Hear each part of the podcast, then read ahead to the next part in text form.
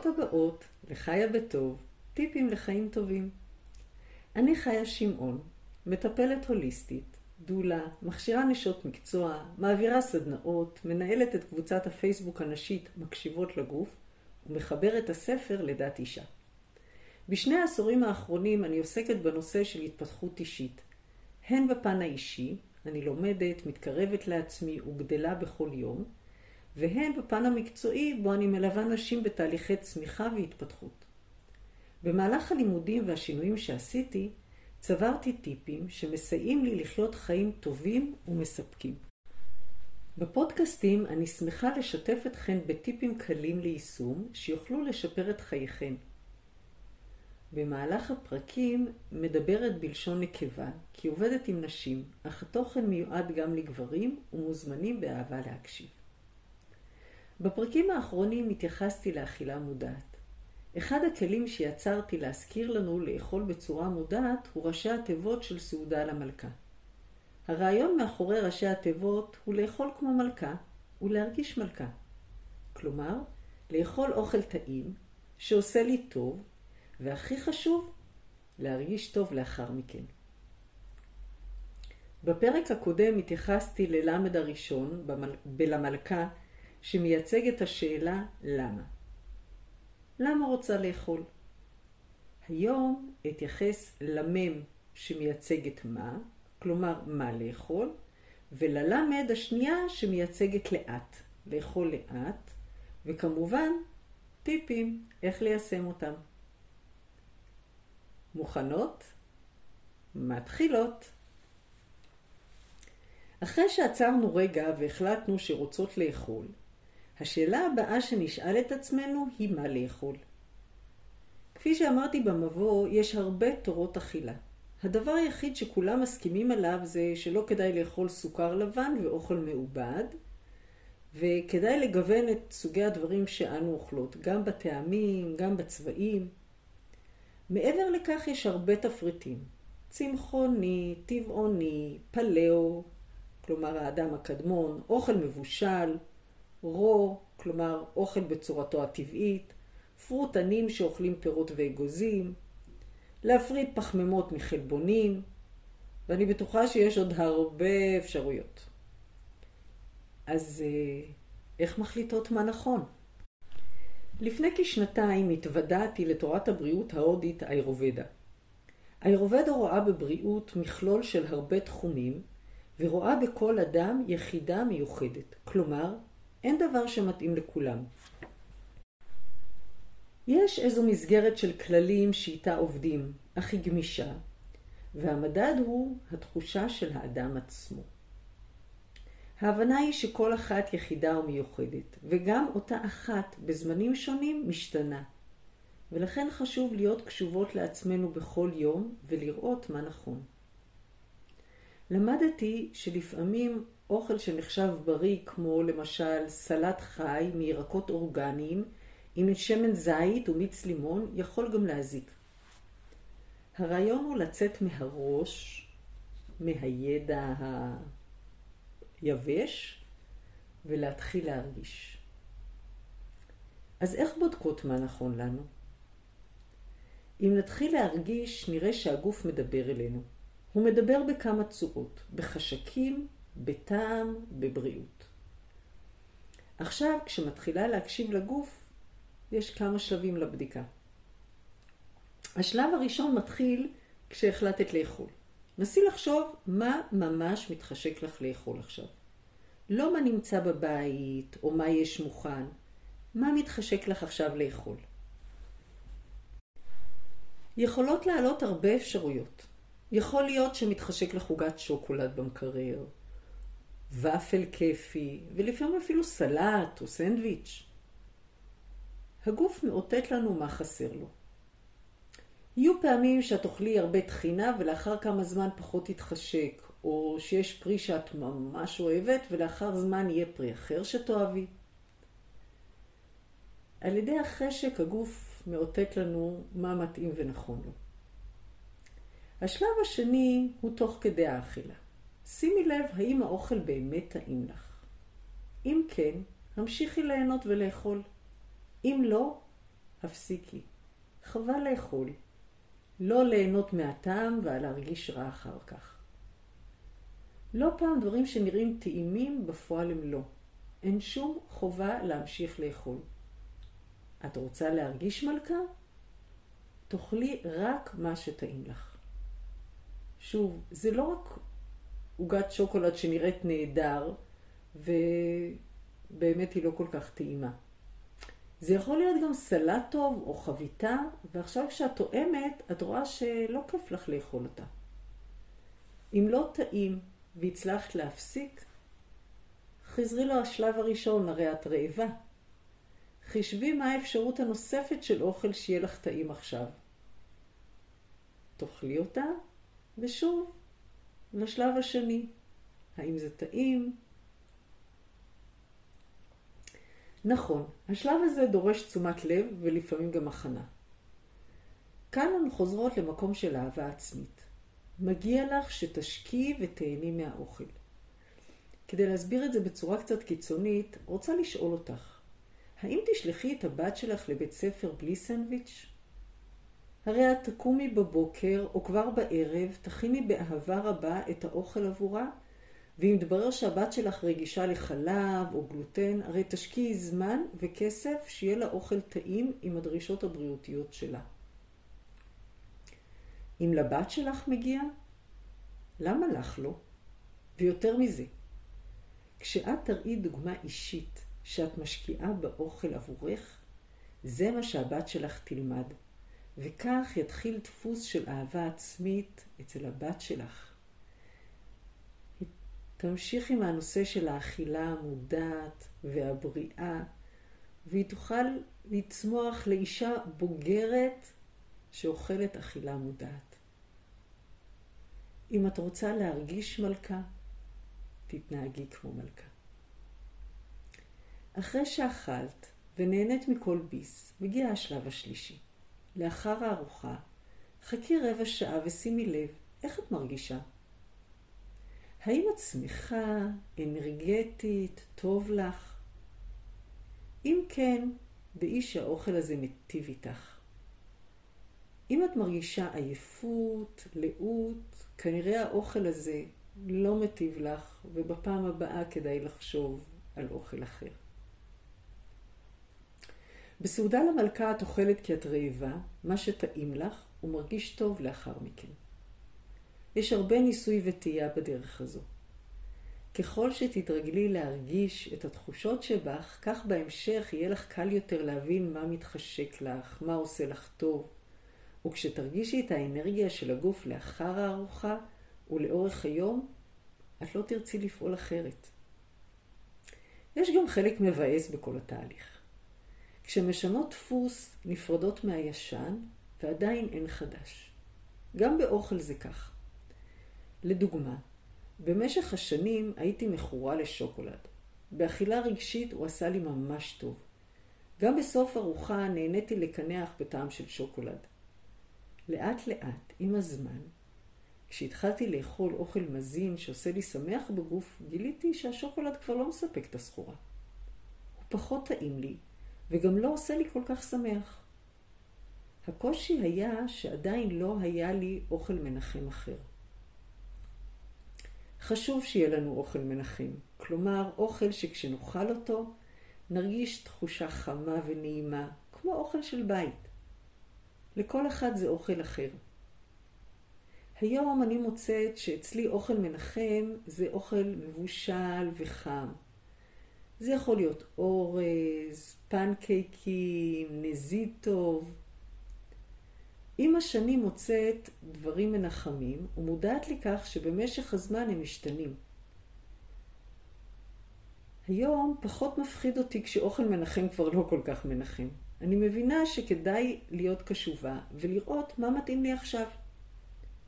ולגבי השוקולד, אני עדיין אוהבת אותו. יש שוקולדים שאני אוהבת. לרוב הם טבעוניים וטעימים, אך הגוף שלי מבקש אותם במינון הרבה יותר נמוך. החיים שלנו בתנועה וזרימה, וכך גם נושא האוכל. יש אנשים שיכולים לאכול במשך שנים אותו תפריט וזה יעשה להם טוב. ויש אנשים כמוני למשל שהגיוון מאוד חשוב להם. מבחינתי זה תהליך שלא יסתיים, וכל פעם מבררת עם עצמי מה נכון וטוב לי לזמן העכשווי.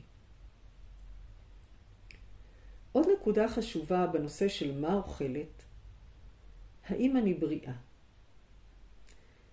אם יש בעיות בריאותיות, מבעיות עור, לחץ דם, סכרת, דלקות חוזרות ונשנות, כאבים, או כל דבר שאינו גוף בריא וחיוני, שווה לבדוק את התזונה.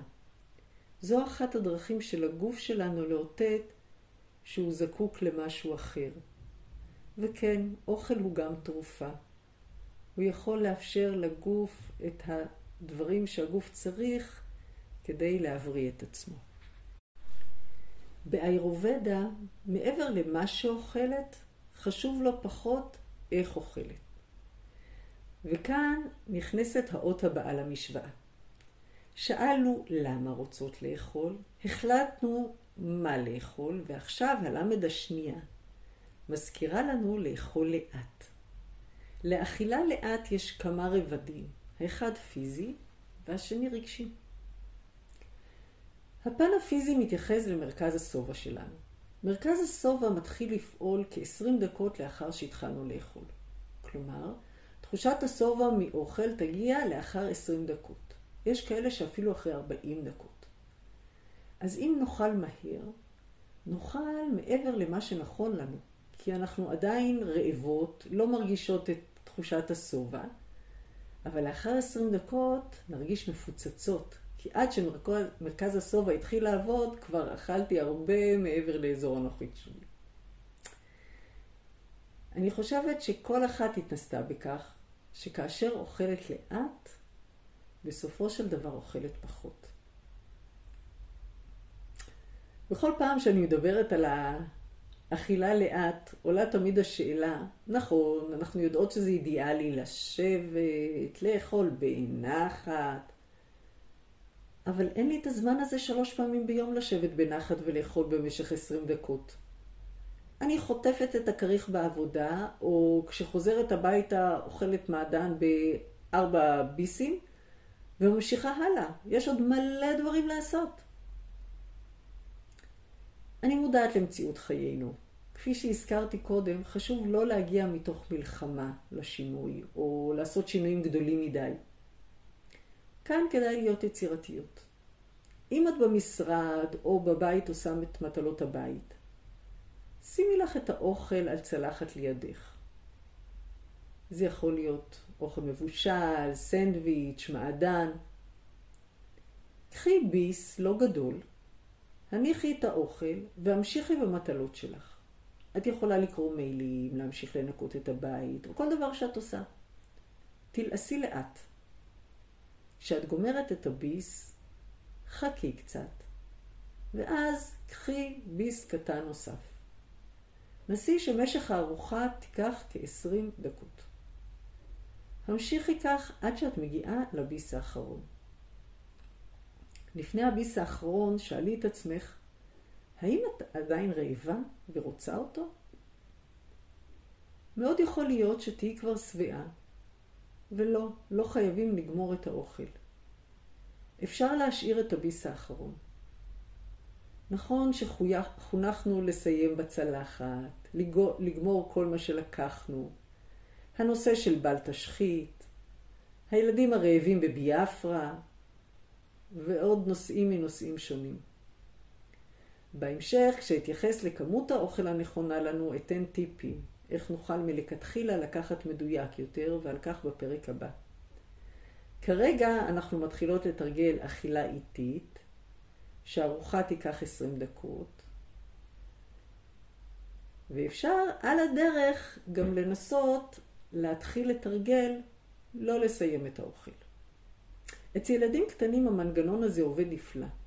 אנחנו יכולות לראות ילדה בת שנתיים שמתחילה לאכול, ובשלב מסוים משאירה מה שלא מתאים לה.